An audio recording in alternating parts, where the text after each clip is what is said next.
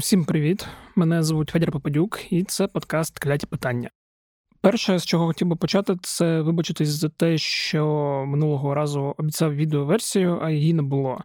Я тільки в суботу дізнався, що картка, на яку записували мене, вона зламалася, нічого не збереглося, і через це відео ми не випустили. Цього разу такого бути не повинно, тому якщо комусь подобається «Кляті питання» не тільки слухати, а й дивитись, то в описі є лінк, або заходьте одразу на YouTube-канал «Української правди» і дивіться. Також, перш ніж ви почнете слухати цей епізод, маленький анонс іншого подкасту, бо я подумав, що, можливо, попередній анонс міг когось злякати, і хтось міг подумати, що включив на той подкаст, тому... У вас буває таке, що ви дивитесь у свій гаманець і хочете плакати. Розуміємо, у нас теж таке буває. З вами Ярослав Вінокуров і Дана Гордійчук. І в нашому подкасті «Хроніки економіки» ми розкажемо, чому так відбувається і як надовго це. Федір залишить посилання на наш подкаст в описі, а ви обов'язково послухайте. І підписуйтесь. Момент, в який ми записуємо подкаст, це 26 січня 16:00. Говоримо я та заступник головного редактора «Української правди» Євген Будорадський. Говоримо про обстріли, які відбулися в цей день, про ситуацію на фронтах та, звичайно ж, про зброю, звичайно ж, про танки, звичайно ж, про леопарди. Починаємо слухати. Женя, привіт. Привіт. Давай почнемо нашу розмову сьогодні з неприємних новин.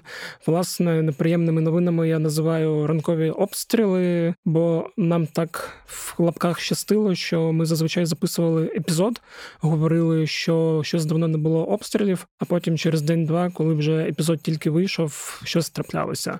Позаминулого разу така історія якраз була в суботу, коли я збирався на баскетбол, полетіла. А вчора...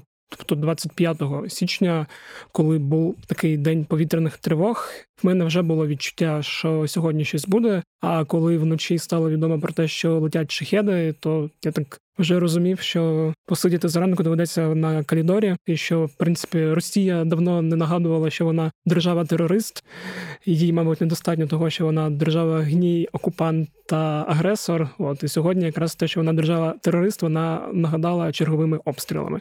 Я хотів просто коротко запитати, чи відрізняються ці обстріли якось від попередніх. Ти неодноразово говорив про те, що Росія поступово змінює тактику, намагається робити це ефективніше, і в цьому контексті мені якраз здалося, що сьогоднішню їхню атаку і ту нічну шахедами важко назвати ефективною з точки зору кількості збиття. Тобто шахеди, здається, всі були збиті, і по ракетах відсоток теж був досить вражаючий. Буде дивна, напевно, відповідь, але мені чомусь здається, що це все такі хороші результати, верніше не так, такі хороші, тому що ми добре працювали, і наші ППО добре працювали. Це взагалі там, знаєш, можна не обговорювати, тому що це факт. А чому в них такий поганий результат? Мені здається, тому що це був плановий обстріл.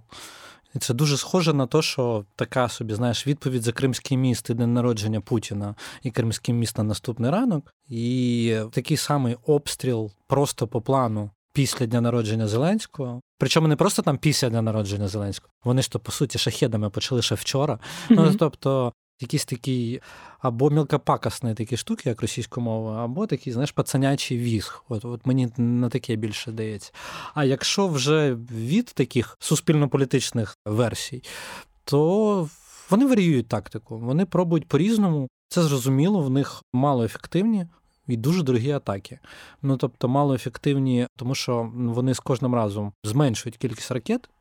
Це, по-перше, це ми спостерігаємо вже декілька обстрілів поспіль. Хоча варто зауважити, що позаминулої суботи ракет було менше, ніж сьогодні. Так, ну я маю на увазі, там вже немає цифр, які наближалися до 100, які наймасштабніші були, наймасовіші.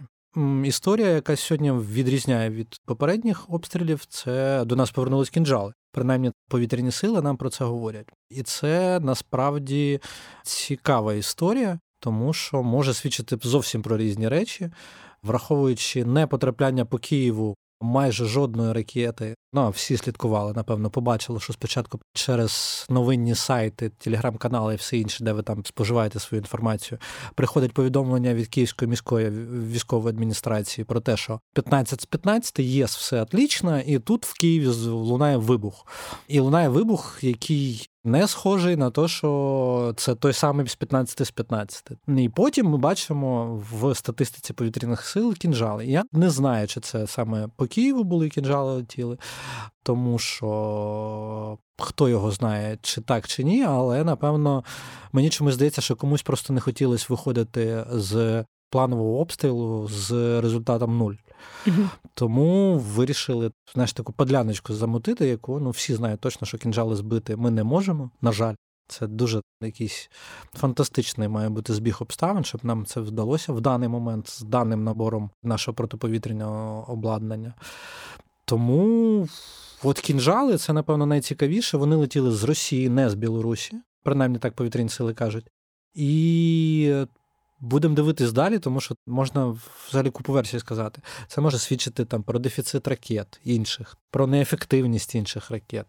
Єдине, що видно, що в них не закінчується Х-101 і Х-555. Це прям видно. А от всі інші, типу там калібрів, Х-22, можливо, в якомусь там вимірі, там, чи якихось інших таких ракет, які більш, ну я б не сказав, бо високоточні, але як мінімум більш такі дієві і нові. Я не про Х-22 раптом що. І вони просто спробували вліпити кінжалами. І якщо це не від дефіциту, а зі спроби просто варіювати, то це дуже схоже може бути на атаку одну з попередніх, коли в нас було 2 вибухи в Києві ще до повітряних тривог. Угу. Тобто, по суті, зараз ми отримали дзеркальну ситуацію. В нас повітряна тривога не закінчилась, але нам вже повідомили, що все збито, і тут лунає вибух. Тобто, це може бути свідчення такої зміни тактики, типу, що все, заспокоїлись, і тут вступає в бій щось типу балістики або чогось того, що ППО не може знести, щоб і ми, там, і військові, і народ завжди очікував якоїсь подлянки навіть в той момент, коли ППО не працює. Угу. Ну, хоча я от сьогодні, коли по телеграм-каналу «Моніторинг», здається, я так розумію, він, можливо, є близьким до повітряних сил, бо інколи важко зрозуміти, що воно таке. Я колись говорив, і зараз кажу, я не піарю жодних анонімних телеграм-каналів, навіть як би вони кому подобались або не подобались. Да. Ну, можу тобі сказати, телеграм-канал «М», і вони там якраз писують зазвичай, що де летить, скидають ці радіоперехоплення, і там якраз була інформація про те, що в повітрі є ці літаки, які можуть нести кінжали, але я на це не звернув увагу, а потім просто вибухнуло, і якраз поряд зі мною, ну, не поряд зі мною, а звук був такий, що поряд. От, а я якось вже про це все забув і спокійно собі намагався думати, що це вже останнє. Ну, власне, ми писали так само про те, що є Міг-31, але там маленький нюанс, що Міг-31, про який писали, угу, він піднімався в Білорусі. А кінжали запустили з території Росії. Тобто там мав бути інший літак або якийсь інший носій, який це зробив. Ну, тому, знаєш, ці міги в Білорусі, ми до них наче звикаємо і наче розслабляємось.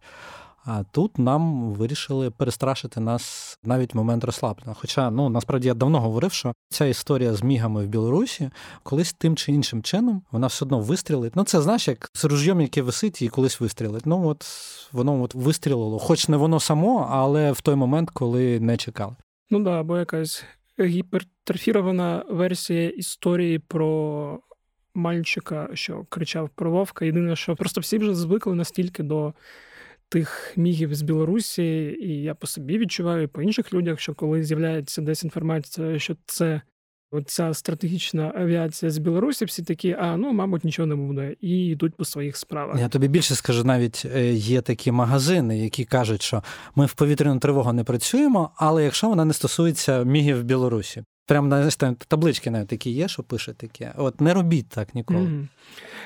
Ще маленьке запитання, теж просто воно по темі ракет, і воно таке більш, не знаю, гіпотетичне, і може його взагалі не треба було, мені його було задавати, але все ж, я бачив десь в Твіттері скрін з одного з цих зетнутих каналів пропагандистських, теж вчора, про нібито тестування іранських ракет, і хотів просто запитати, Ну, наче я не бачив ніякої інформації про те, що Іран передає Росії ракети, і сприйняв це більше як спробу якогось такого недолугого ІПСО. Але просто хотів уточнити, чи гіпотетично це можливо, і чи можливо там гіпотетично, щоб Іран передав ракети якось таємно.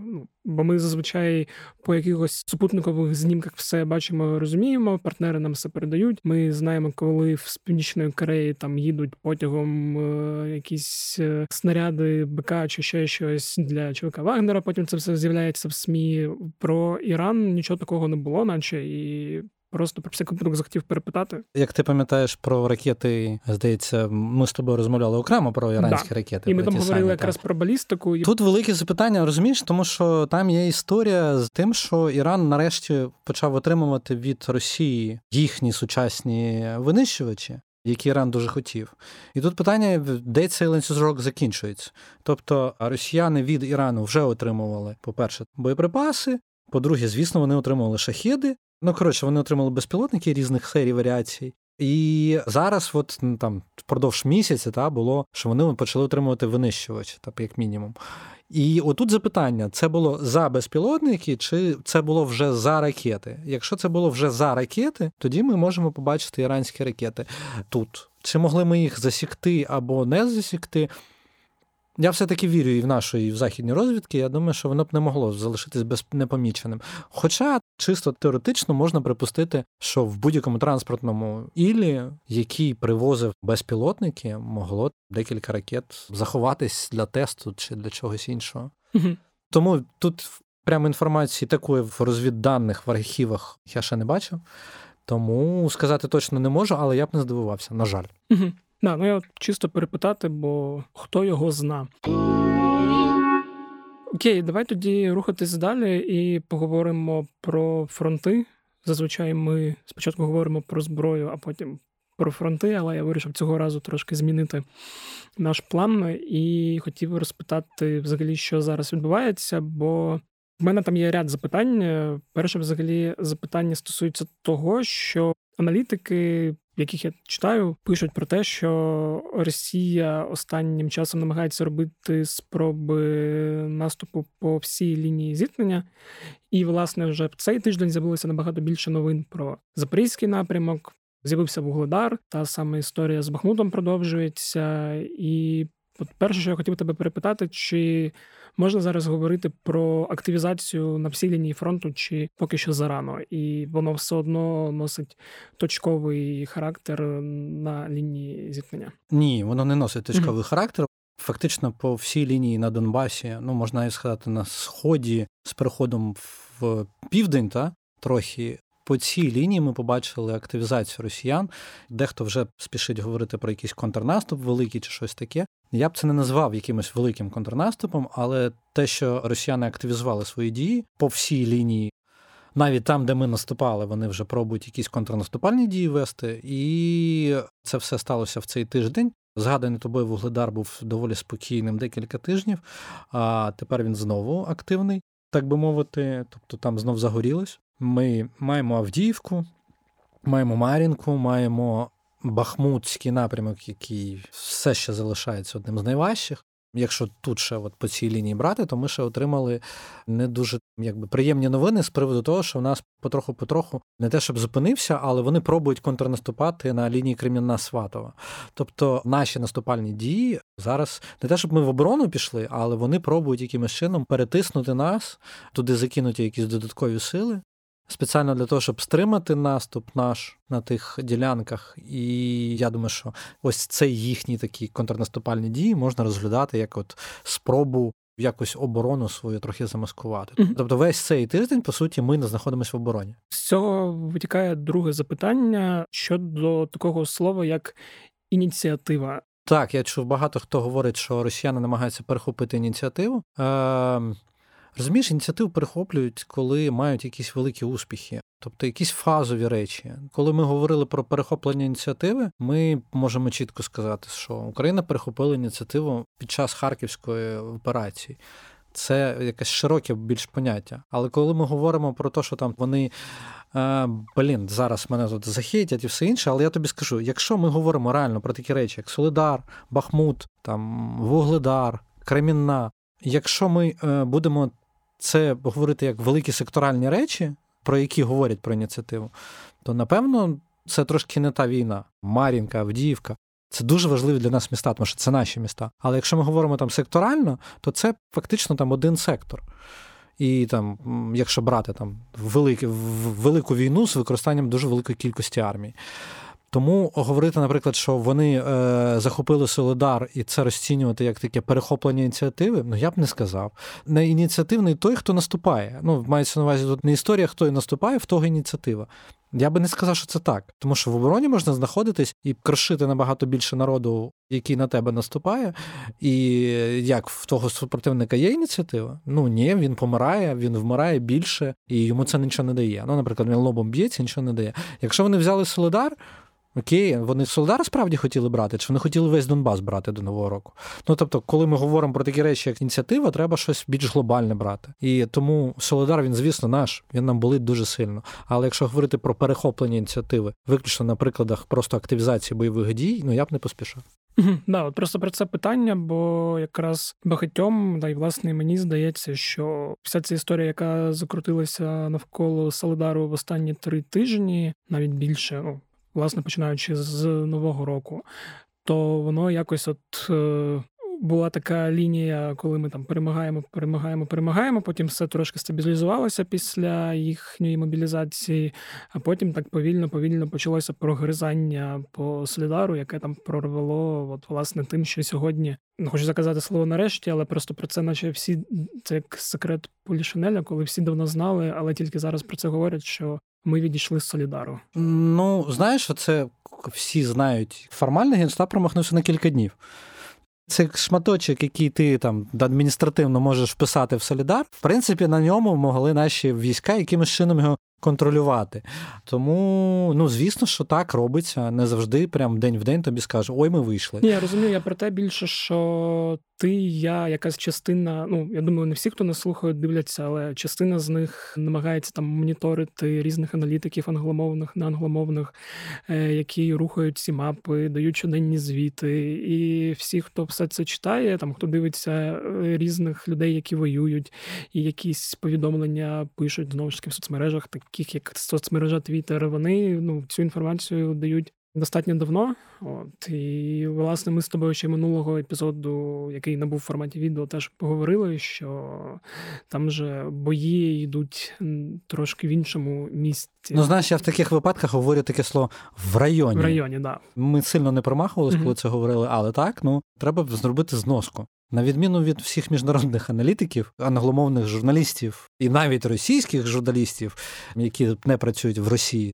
ми все-таки хочемо, щоб ЗСУ перемогло. Тому ми віримо своєму Генштабу, якщо Генштаб просить про щось не розповсюджуватись, то ми робимо все, щоб не збрехати нашим читачам, глядачам, слухачам, максимально адекватно їм розповісти ситуацію, щоб наштовхнути їх на свої висновки, а не зробити так, як не просив Генштаб. Це я теж розумію і теж тримаю в голові цей зазор. Ні, ну цей зазор ми все одно не дотримуємось. Вибачте, Богдан Миколаївич, зовсім чесно мовчати в нас не виходить. Тому, звісно, ми, як журналісти, намагаємось все ж таки зробити так, щоб розповісти нашим слухачам, читачам якомога більше, щоб вони мали що аналізувати. Тому інколи я сподіваюся, що це не критичні моменти і що вони не роблять погано Збройним силам України. Я теж, бо знову ж таки ми зазвичай говоримо про те, що вже десь відомо, а про те, що відомо дуже військовому колу, там що може знати ти. Ми про це зазвичай не говоримо. От, давай тоді детально підемо по різних секторах. І от якраз ми вже почали говорити про Солидар. Хотів розпитати, що зараз відбувається взагалі от на Бахмутському напрямку і що відбувається в Кліщіївці, бо я бачу, що це гаряча точка дуже останні дні. Чи є про що там говорити зараз? Знаєш, про Бахмут, напевно... Щоб довго не розпилятись і не розповідати все як на карті, та я би зробив зноску навіть тим, хто буде нашими улюбленими слухачами. Здається, Оля Кириленко приїхала якраз зі Сходу, і вона якраз про Бахмут записувала окремо якусь історію і пояснювала, що там відбувається. Знайдіть це відео і подивіться, тому що там точно буде набагато ширше, ніж я зараз можу сказати саме по Бахмутському напрямку. А по іншим напрямкам я можу сказати такі штуки. Перше, це якщо брати з півночі, йдемо з півночі і дивимось на Кремінну. Я вже говорив про контрнаступальні дії росіян. Власне, ми трошки зупинилися, вони нас намагаються відтискати і від Сватово, і від Кремінної. В них це виходить мляво, тому там я би сказав, що, знаєш, там позиційна стабільність, ну, більш-менш. Тобто туди-сюди воно якось рухається, але при цьому якихось таких великих проривів цього тижня не відбулося. Давай коротко, про всяк випадок, нагадаємо, може хтось забув важливість якраз цього напрямку для нас. Для нас це важливо, тому що, по-перше, це наші міста, і села, які там знаходяться, для нас кожне село наше важливе. А по-друге, це просто фактично вибиває один сектор логістиків росіян, тому що ми перекриваємо важливу для них дорогу. Тому їм треба буде переформатовувати повністю свою логістику. Ну, якщо ви відкриєте карту, ви це побачите. Їм треба буде з однієї до другої області це робити, як мінімум в межах їхньої території. А це, як ми знаємо, часто навіть в воєнний час, пов'язано з бюрократичними штуками. Тобто це інші завхози, інші ті, які там армію підтримують, притримують, за щось відповідають, не відповідають. Це не завжди Міноборони. Це часто і цивільні адміністрації, в тому числі і їхні. Це нам потрібно. Не тільки тому, що це наші люди, їх треба деокуповувати, а саме тому, що це не могло б допомогти нам в логістичному плані їм зробити шкоду. І йдемо далі, ти хотів про наступний сказати? Напевно, з найцікавішого, з того, що я перелічував, це ми говоримо, що Вугледар, Авдіївка, Мар'їнка знову гаряче, і можна сказати, що вони просто активізували там дії, як наче запальничку просто кресанули, знаєш, і там воно підгоріло. Да, і в цьому контексті теж от хотів про Вугледар запитати. Ми пам'ятаємо їхню не дуже вдалу атаку. Ну, в них не дуже вдала атака була через Павлівку.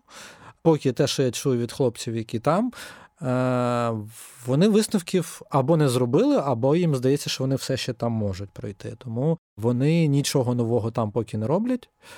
Лобова атака зі Сходу і спроби зайти з півдня якимось чином. Я не знаю, чи в них вийде, тому що я ж не можу точно прогнозувати, які плани в них і в нас. Але те, що Вугледар знову під вогнем, це такий маячок, який, от я одразу переходжу трошки нижче і трошки там західніше. І знову я тебе попрошу теж коротко нагадати тим, хто забув, чому їм так потрібен Вугледар. Якщо ми контролюємо Вугледар, ми можемо контролювати їхні налагодження залізнодорожних поставок з Криму на Донбас і назад.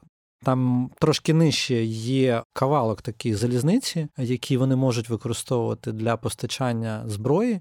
І в той момент, поки ми контролюємо Вугледар, фактично в нас є така можливість цю штуку тримати під вогневим контролем. Тому їм важливий Вугледар.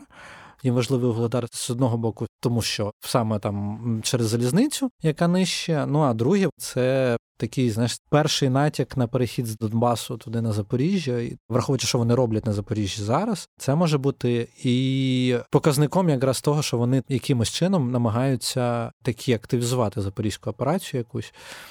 Тому ми можемо вже перейти трошки вже західніше і сказати, що росіяни цього тижня, то, що ми говорили минулого, про те, що вони пробують, намацують ґрунт на запорізькому напрямку. Тепер я би хотів сказати, що цей ґрунт вони, напевно, намацали, тому що вони вже пробують якісь наступальні дії. Дивився багато оглядів, аналітики, багато з ким абсолютно не погоджуюсь, тому що ті, хто говорять, що це там такий предвісник великого наступу, контрнаступу, наступу, вони ж по-різному зараз всі говорять, на російську саме на запорізькому напрямку, ну, сорі, але поки що це є наступальні дії. Наступ, він виглядає трошки інакше, ну, якщо там в повномасштабному якомусь вимірі, і він трошки інакше формується саме з військовим забезпеченням і з забезпеченням технікою. І сьогодні наш генштаб знову ж таки виходив з спростуванням цієї тези про великий наступ на запорізькому напрямку, оскільки техніки просто не спостерігають. Тобто я не знаю, де там можна сховати багато техніки, щоб говорити про великий наступ. Наступальні дії є, вони ведуться, де-не-де вони навіть мають успіхи, якісь такі локальні. Ну, тобто вони знову запалюють запорізький напрямок, вони знову його активізують, вони знову там щось починають робити, але Чи є це свідченням великого наступу, я поки що знову не говорив би аж так кардинально, хоча, ну, звісно, там в перспективі він їм цікавий і він нам цікавий, про що ми говорили неодноразово. Угу. І хотів запитати теж, щоб ти розповів про Каховку. Ну, в принципі, наш Генштаб вже розповів, але ця смішна заява росіян про, я не знаю, полчища вбитих укропів, укронацистів, про які вони анонсували, тобто, як завжди, десь у тій табличці з мільйоном розбитих хаймерсів, розтрощеними абрамсами і, я не знаю, може там ще зірку смерті українську, яку вони вже підбили. Знаєш, мені от чомусь здається, що колись прийде такий час, коли хтось застрелиться з тих, як це, пісарів в пропагандистських якихось цехах російської воєнщини, та застрелиться від того, що йому доручать, знаєш, написати якісь слова полку Ігорям, як ми брали Київ. І просто опираючись на те, що вони кожен день нам розповідають от в своїх сводках. Тому що там кількість хаймерсів, напевно, буде не та, що більше там, ніж в нашій армії, вона там була поставлена, там буде більше, ніж в США, що вони їх всі вже спалили. І так само буде і з людьми, і з всіма ким завгодно. Там така історія, що вони розповіли свою фентезі-версію. Фентезі – красиве слово таке, м'яке, знаєш, ну, щось інакше. Версію з «Божевільного дому» вони розповіли. Новий піджанр фентезі, крінж фентезі.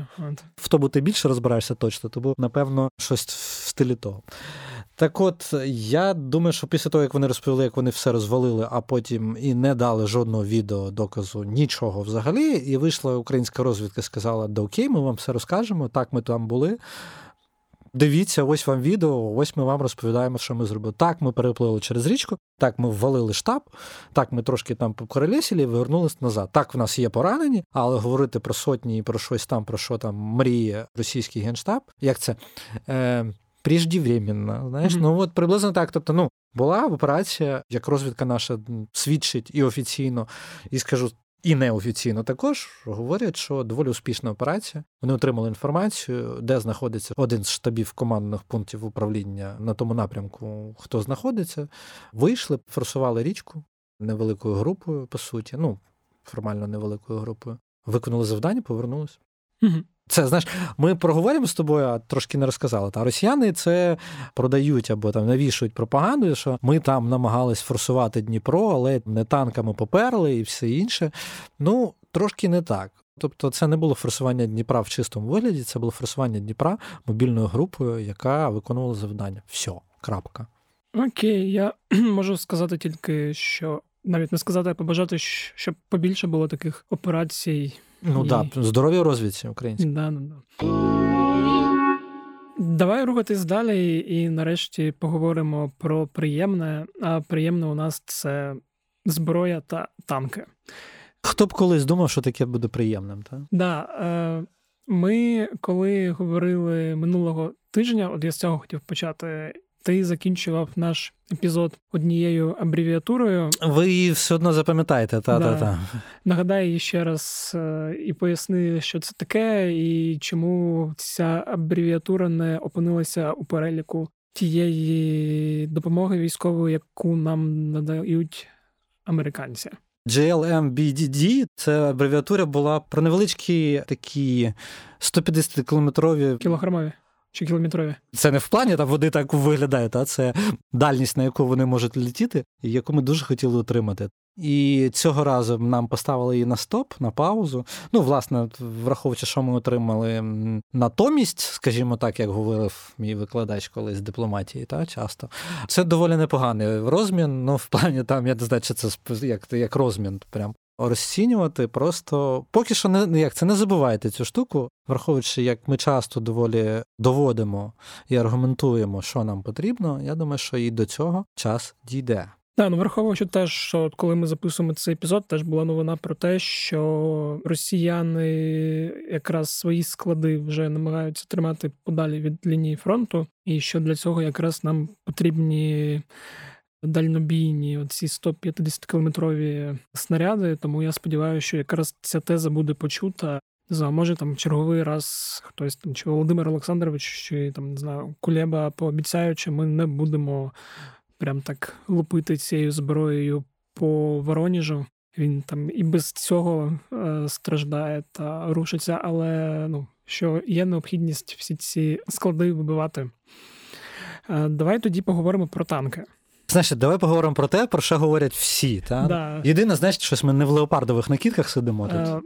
Нарешті так сталося, що Олаф Шольц продавився, я не знаю, як це ще сказати, і почув всі ці голоси, які закликали його нарешті розблокувати поставку леопардів. Я би навіть сказав, знаєш, коли всі, хто не в темі, знаєш, такі сказали, нарешті, і такі Олаф Шольц, то, а навіть всі, хто в темі, сказали, ого, як Олаф Шольц, то. Це якраз ми про це поговоримо, чому і як. Та? Нам не просто дали леопарди. Власне, ми очікували, що нам дадуть леопарди там, версії модифікації А4. Угу. Це такі танки, які просто-напросто ще почали випускатись та випускались з 85 по 92 рік. Тобто, по суті, якщо ми говоримо там офіційною назвою, та це типу Леопард 2А, як випускалось? Випускалось Леопард 2. А1, А2, А3, А4. В кожній з цих версій ясно, що там, враховуючи, що це все Леопард 2, вона просто якісь дитячі хвороби цієї машини, просто якимось чином вони якось регулювали, і випускали як нову модифікацію, якщо там набиралась певна кількість таких, що можна точно розрізняти. Так? Але я людина, яка доволі часто уважно слідкує за експертами, тому можу сказати, що багато експертів військових і людей дотичних до переговорів тривалий час говорили про те, що скоріш за все, нам будуть давати версію леопардів 2А4, тому що вона є найпоширенішою серед наших партнерів, скажімо, і тих, хто висловив готовність нам їх дати. Версії А5 і, напевно, найновіша, наймасовіша з найновіших, скажімо так, тому що є ще А7 і А7+, але це зовсім трошки про інше, це вже випускав з 2014-2021 року, це зовсім інші танки. Версія, яку, в принципі, ми більше мріяли, ніж розглядали всерйоз. Так от, Олаф Шольц, такий красавчик, я вам хочу сказати, що не просто дозволив полякам і всім іншим, хто готовий нам віддати леопарди, це зробити, а ще й з свого боку накинув в роту танків з Німеччини, німецьких танків безпосередньо від себе, від Німеччини, яка якраз не версії А4, а по суті тієї, яка в Бундесвері стояла одне як з найновіших і найсвіжіших. Тобто він ухвалив рішення дати, отак, напевно, правильно сказати, роту танків версії Leopard 2А6. В А4 так само є свої певні хвороби. Не секрет, що ми говоримо про броню. Оператори цього танку, які закупали його у Німеччині свого часу, там або орендували, там є різні форми, яким чином ставало на озброєння в тій чи іншій армії європейській, або близькосхідній, скажімо так, але все ж таки більше європейській. Вони якось владнали ці проблеми. В версії А5 і А6, по суті, від виробника вони владнались там автоматично. І з того, що ми отримали щось цікавого, ми можемо говорити про те, що вони не просто нам почали давати, а вони мають якісь свої цілі і мають якісь свої плани. Що було зрозуміло, коли обговорено про коаліцію з 12 країн, які нам будуть давати ці танки. І мова йде тепер нині про 2 повноцінних танкових батальйони.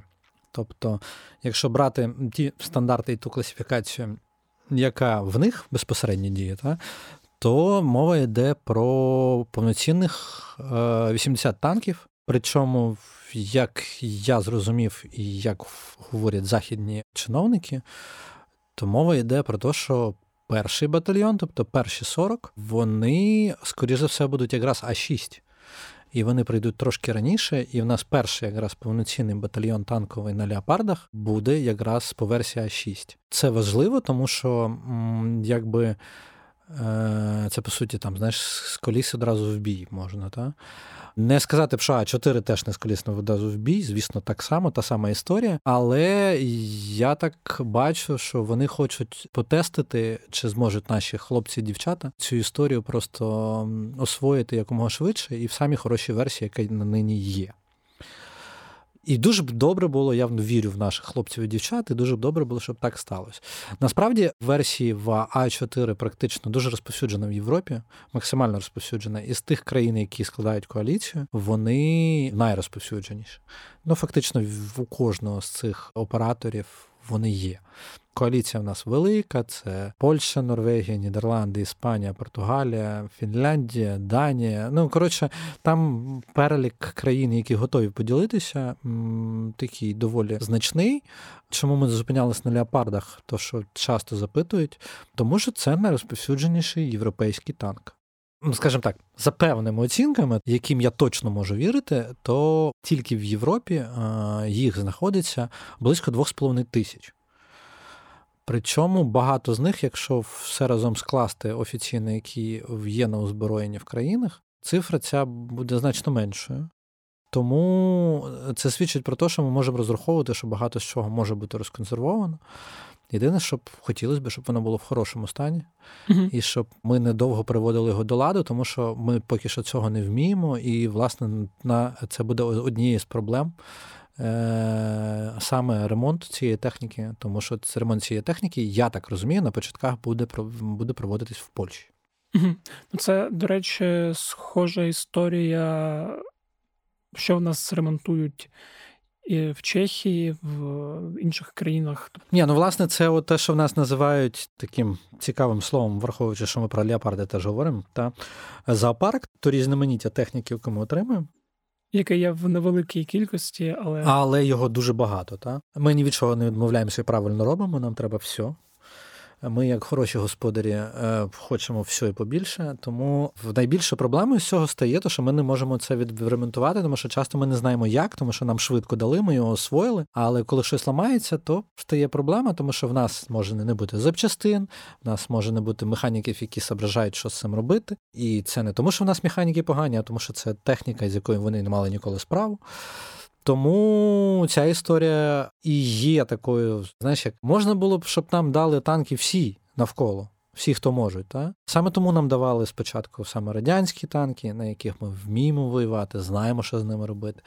Саме тому так Німеччину довго укатували. Це не тому, що прямо от такі шкодники, і що нам тільки леопарди і все, що ми там зайшли десь, як в танковий супермаркет, і як маленька дитина, ти цим пальчиком каже, я хочу цю. Це не тому. Це тому, що це був найкращий уніфікований приклад.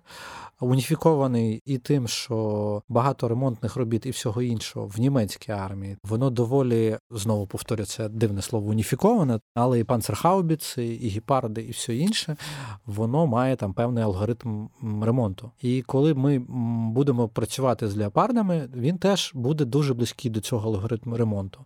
Це, скоріш за все, поки що будемо робити не ми, але і ми теж цьому навчимось. І чим раніше це станеться, тим краще буде і для нас, і для європейців, які справді хочуть нам допомогти, тому вони ухвалили рішення, щоб ці танки були як мінімум там одного типу. Ми не говоримо про Британію, яка, звісно, нам дає челенджери. Другі, ми навіть не говоримо про Британію і Німеччину, які подумають нам над ще однією опцією, там над челенджерами першими, що я не дуже вірю, але навіть таке зараз обговорюється, щоб дістати їх з Близького Сходу і перегнати до нас, але в це я не дуже вірю, але і це теж було б добре. Там ще ми говоримо про шведів, які теж заговорили про те, що дадуть свої танки. Я ще помовкую про Макрона, який може розповідати про легкі танки, але хотілося б подивитись на ділі французькі Леклери.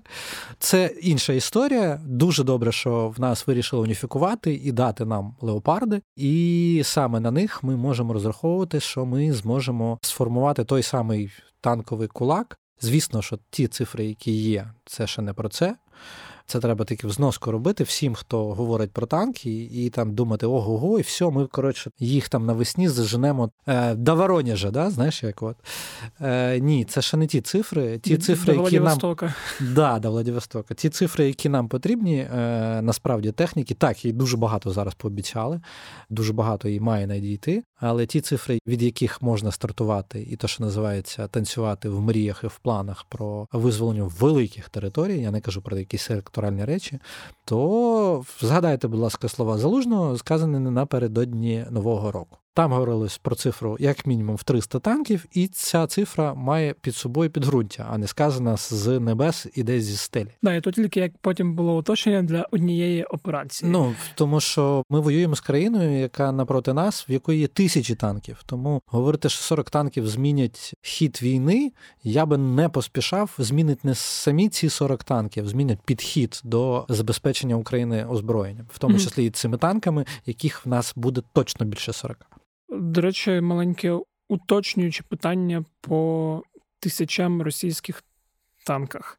Ми, коли говоримо фразу «тисячі», про яку кількість тисяч йде мова? Бо 2000 – це теж тисячі, і 9000 – це тисячі. Ти знаєш, тисячі. Там от все, я би говорив просто зараз тисячі, тому що це доволі складний підрахунок. По-перше, скільки вибито, скільки ми взяли, скільки в них на консервації знаходиться. Там десь Ойрікс намагається рахувати? Вони намагаються, я дуже радий. Всі, хто люблять таку статистику, може там подивитись. Ну, я, в принципі, доволі довіряю тим речам, які, тому що вони все, в принципі, документують, по суті, тільки тоді, коли бачать. Якби фотографію, геолокацію і все інше. Просто... як мінімум, вони бачать, або купа того, що вони не бачать. Тому, як мінімум, там вже треба помножувати, ну і плюс помножувати або ділити ті цифри, які заявлені у всіх протоколах російської армії ще з радянських часів. Тому я би тут просто говорив, що тих танків реально тисячі, і не спішив би там хвалитись тим, що ми будемо мати якийсь паритет. До паритету ще далеко. Єдине, що це зовсім інші танки, зовсім інша логіка. Вони важкі, вони нестандартні. І це окремий такий, я знаю, завдання зірочкою, яке, сподіваюся, за кілька місяців наші танкісти виконують достойно і зможуть їх опанувати. Тому що танки різні. Ті танки, які ми оперуємо наразі, і ми, і росіяни, мають свою вагу, як мінімум, робочу, так, що ж називається, ходову вагу, в районі 45 тонн, якщо там уніфікувати взагалі. Леопард, наприклад, версія А4, він має 55 тонн, а версія А6 він вже має 62,5 тонн. А Челленджер ще більше. Тобто ми говоримо про те, наскільки готова інфраструктура міст, мостів і всього іншого. Це не можна там говорити, що чи наші мости, які ще будувалися в радянські часи, чи готові вони витримувати танки, які важать по 60-70 тонн. Я не знаю. Ну, тобто, тут треба дивитись і треба розуміти, як з цим працювати. І я сподіваюся, всі це врахують, що це важкі танки. І тут в радянській егегеї в атаку тут не проскочать. Тобто, це зовсім інше. Це розумний танк. І танк, який можна використовувати реально в завданнях навіть як одинаків, мисливців там якихось, або які працюють, ну, звісно, групами, зводами, ротами, батальйонами, бригадами, як хочете. Дай Боже, щоб тих бригад нам кілька ще не кидали. Але сама логіка, що це зовсім інша тактика використання важкої техніки, такої як танк. І нам її треба буде вчитися. І я думаю, що ми, коли ми навчимося, буде дуже добре, а потім прийдуть ще Абрамс. Да, а ще теж питання, ну, щоб порівняти і зрозуміти, у росіян найкраще з танків це Т-90... М2 прорив. Ну, М2. Типу, да. Т-90М прорив, він в них найкращий. В принципі, я не буду говорити про, щоб ми там, знаєш, як типу, тому що як наші там експерти, і що там, ну, типу, танки. Власне, західні експерти говорять, що танк Т-90М прорив, він доволі близький за характеристиками і до леопардів, і до абрамсів. Близький, але вони кажуть, що їхні кращі. Я би отак от сказав, і я сподіваюся, що вони праві. Окей. Ну, я все одно так розумію, більша частина в них це старіші Т-80 чи ні? Чи ну, їх... в основному там навіть цікава історія пішла, що зараз на нових танках, які вони вже продовжують ж випускати, в них нарешті сталося то, про що говорили давно, в них стались проблеми з обладнанням, з тепловізійним наведенням, всім іншим. Тому що, якщо пам'ятаєш історію з французами, яким натякнули, що якось негоже працювати з росіянами, які в обхід санкцій, по суті, їм постачали це після 2014 року. От я хотів якраз уточнити, з якого моменту. Ще була історія з 2014 року, коли вони мали це припинити робити, але вони продовжували це робити. Ну, в 2022-му їм довелось таки це зробити. І зараз ми вже бачимо, що нові версії, які випускаються танків або ремонтуються, якщо там вийшло з ладу, вони вже без цієї оптики французької, а це вже гірше. Угу. Ну і слава Богу. Хоча я все ж інколи засмучуюсь, коли бачу там якесь з розслідувань, як росіяни обходять ці санкції і для тієї чи іншої військової техніки знаходять якісь запчастини подвійного призначення чи не подвійного призначення. Коротше, сподіваюся, тут передамо тут такого привіт нашим друзям з Грузії, які забули, що таке 2008 рік. Та, я думаю, із Туреччини і багато друзів, яким можна передавати привіт. А давай коротко ще про Абрамси. Я так розумію, Абрамсів ніхто не очікував. Леопардів ще, мені здавалося, є така історія, що окей, не сьогодні, але рано чи пізно, там тиждень, два, місяць, але додавимо. А про Абрамса, як мені здалося, такої розмови не було. Чи вона була, але я дивився в іншу сторону і от хотів тебе трошки розпитати про це. Я б не сказав, що про Абрамса розмови не було. Про Абрамса розмова була, особливо у німців, особливо у Шольца, який не хотів давати леопарди, якщо не буде рішення про передачу Абрамсів. Наші теж просили, і були пояснення Байдена там, в різних виданнях про те, що вони складні, вони жируть багато пального, оце все. Але врешті-решт просто мені здалося так, що це була така історія. Ми просимо, але не дуже віримо, що це отримаємо. А тут поряд якраз були леопарди, які ми просимо, дуже хочемо і не розуміємо, чому ми їх не отримаємо, тому що вже мали б. Тому давай трошки про Абрамси, і будемо рухатись далі. З Абрамсами там же ж історія була довга, тобто, в принципі, це найсмішніше, до речі, що яка різниця, а зараз, знаєш, поки люди, які дивляться або слухають, не забули, коли ми говорили про батальйони, Європейська коаліція хоче нас оснастити 2 батальйонами, щоб 2 батальйони були 40-40. 40-40 – це класифікація НАТО в чистому вигляді. І тут ввечері там за київським часом виходить Байден і говорить, що ви отримаєте 31 танк «Абрамс», тобто ще батальйон. 31 батальйон – це виключно українська класифікація, не натівська, тобто це в нас 3 роти і 1 командний танк. Це наша 31 танк, і нам їх так дають. Так от, вони вирішили нам дати той батальйон. І я так зрозумів, це була історія не про те, що вони не хотіли нам давати їх, а вони справді думали, що Абрамси в цій війні не є відповіддю на ті виклики, загрози, які є. Тобто, коли говорять, що що американці бояться давати Абрамси, тому що росіяни там щось побачать або щось, це трошки схоже на якісь такі конспірологічні історії, тому що, якби Абрамси воювали на Близькому Сході, російська зброя воювала проти Абрамсів, і я впевнений, що росіяни бачили, як виглядає Абрамс, і приблизно уявляють собі, як він виглядає зсередини. Тому це трошки було справді про дороговизну, про те, що можемо не витягнути, і плюс внутрішньоамериканські якісь політичні історії, звісно ж. Перше, на що б я хотів звернути окрему увагу, у нас сприйняли Абрамси і Леопарди приблизно як речі, які будуть отримані приблизно так в один той самий період. Схоже, що це не так. Тобто ми ще не побачили офіційної версії Білого дому, але по тих контурах, які я бачив, якщо я помилюсь, буде дуже круто, але я так зрозумів, що ми отримуємо не танки в чистому вигляді, а ми отримуємо 400 мільйонів, які американський уряд передає своєму виробнику, і той виробник має поставити нам 31 Абрамс. Це добре, тому що це новий 31 Абрамс буде, зовсім новий, з одного боку, може не зовсім але в якісь певні модифікації. Але не дуже добре буде, тому що це не буде швидко. Тому що якщо ми маємо розмову з виробником, то це буде говорити про те, що там цей контракт якимось чином буде виконуватись в певні терміни. Тобто вони не знімають з якихось складів, не завалюють в літаки і нам їх не привозять. Тобто ми будемо мати справу з виробником, а там треба дивитись на те, що той виробник скаже. Угу. Я щось дуже сильно сумніваюся, що в них ті 31 штука, от прямо зараз тут є, винь да полош, і вони прямо дуже швидко це зроблять, як тільки наші навчаться. Обіцяють навчити швидко, але я думаю, що Абрамс це буде історія вже тоді, коли ми на леопардах нормально будемо рисачить по наших степах і всьому іншому, і тільки тоді ми можемо розраховувати на ті Абрамси, які підійдуть. Угу. Давай останнє і будемо закруглятися. Те, що мене теж порадувало в контексті леопардів, це поява заяв, які виводять наші хотєлки на новий рівень, а саме мова пішла про літаки. І... От говорити, як це перед записом говориш, напевно, не будемо говорити про літаки. Ну, я тобі скажу, що хороша хотілка, але все одно ще рано. Рано. Окей.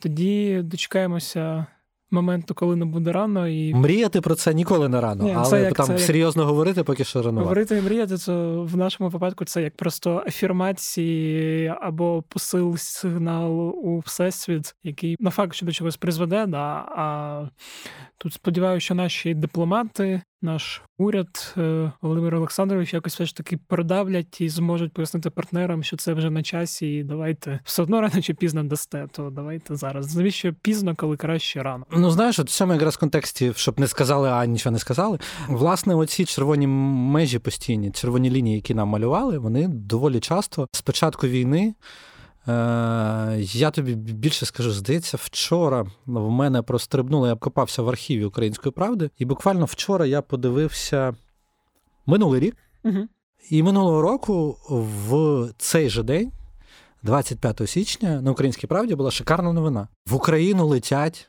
300 джавелінів. І от ти такий, знаєш, через рік такий думаєш, Абрамси, Леопарди, вся країна обговорює вже там F-16, коли нам будуть давати.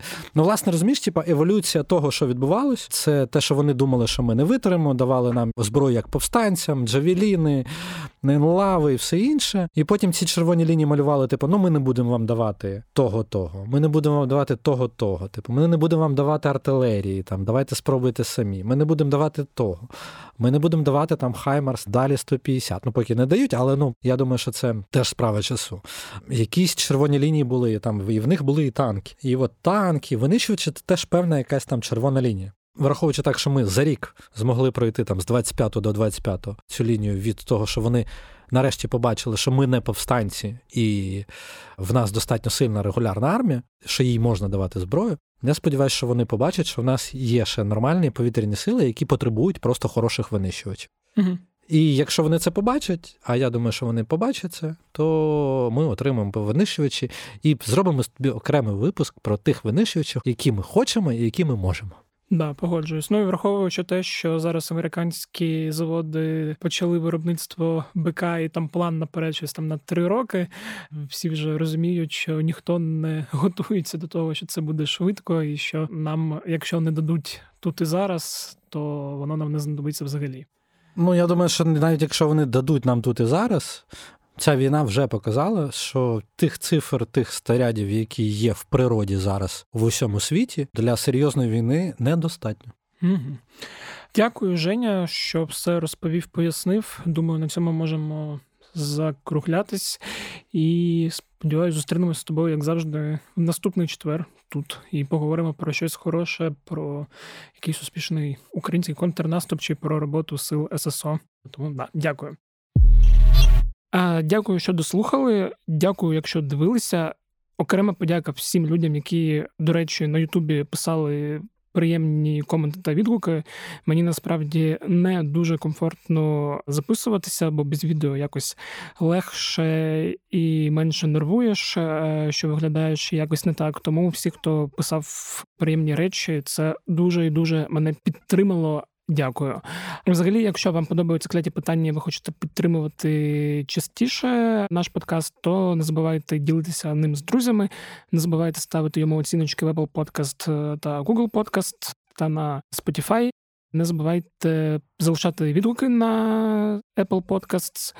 Також не забувайте підтримувати Збройні Сили, фонд «Повернись живим», фонд Сергія Притули, інші фонди та ініціативи, які збирають на різні потрібні військовим речі.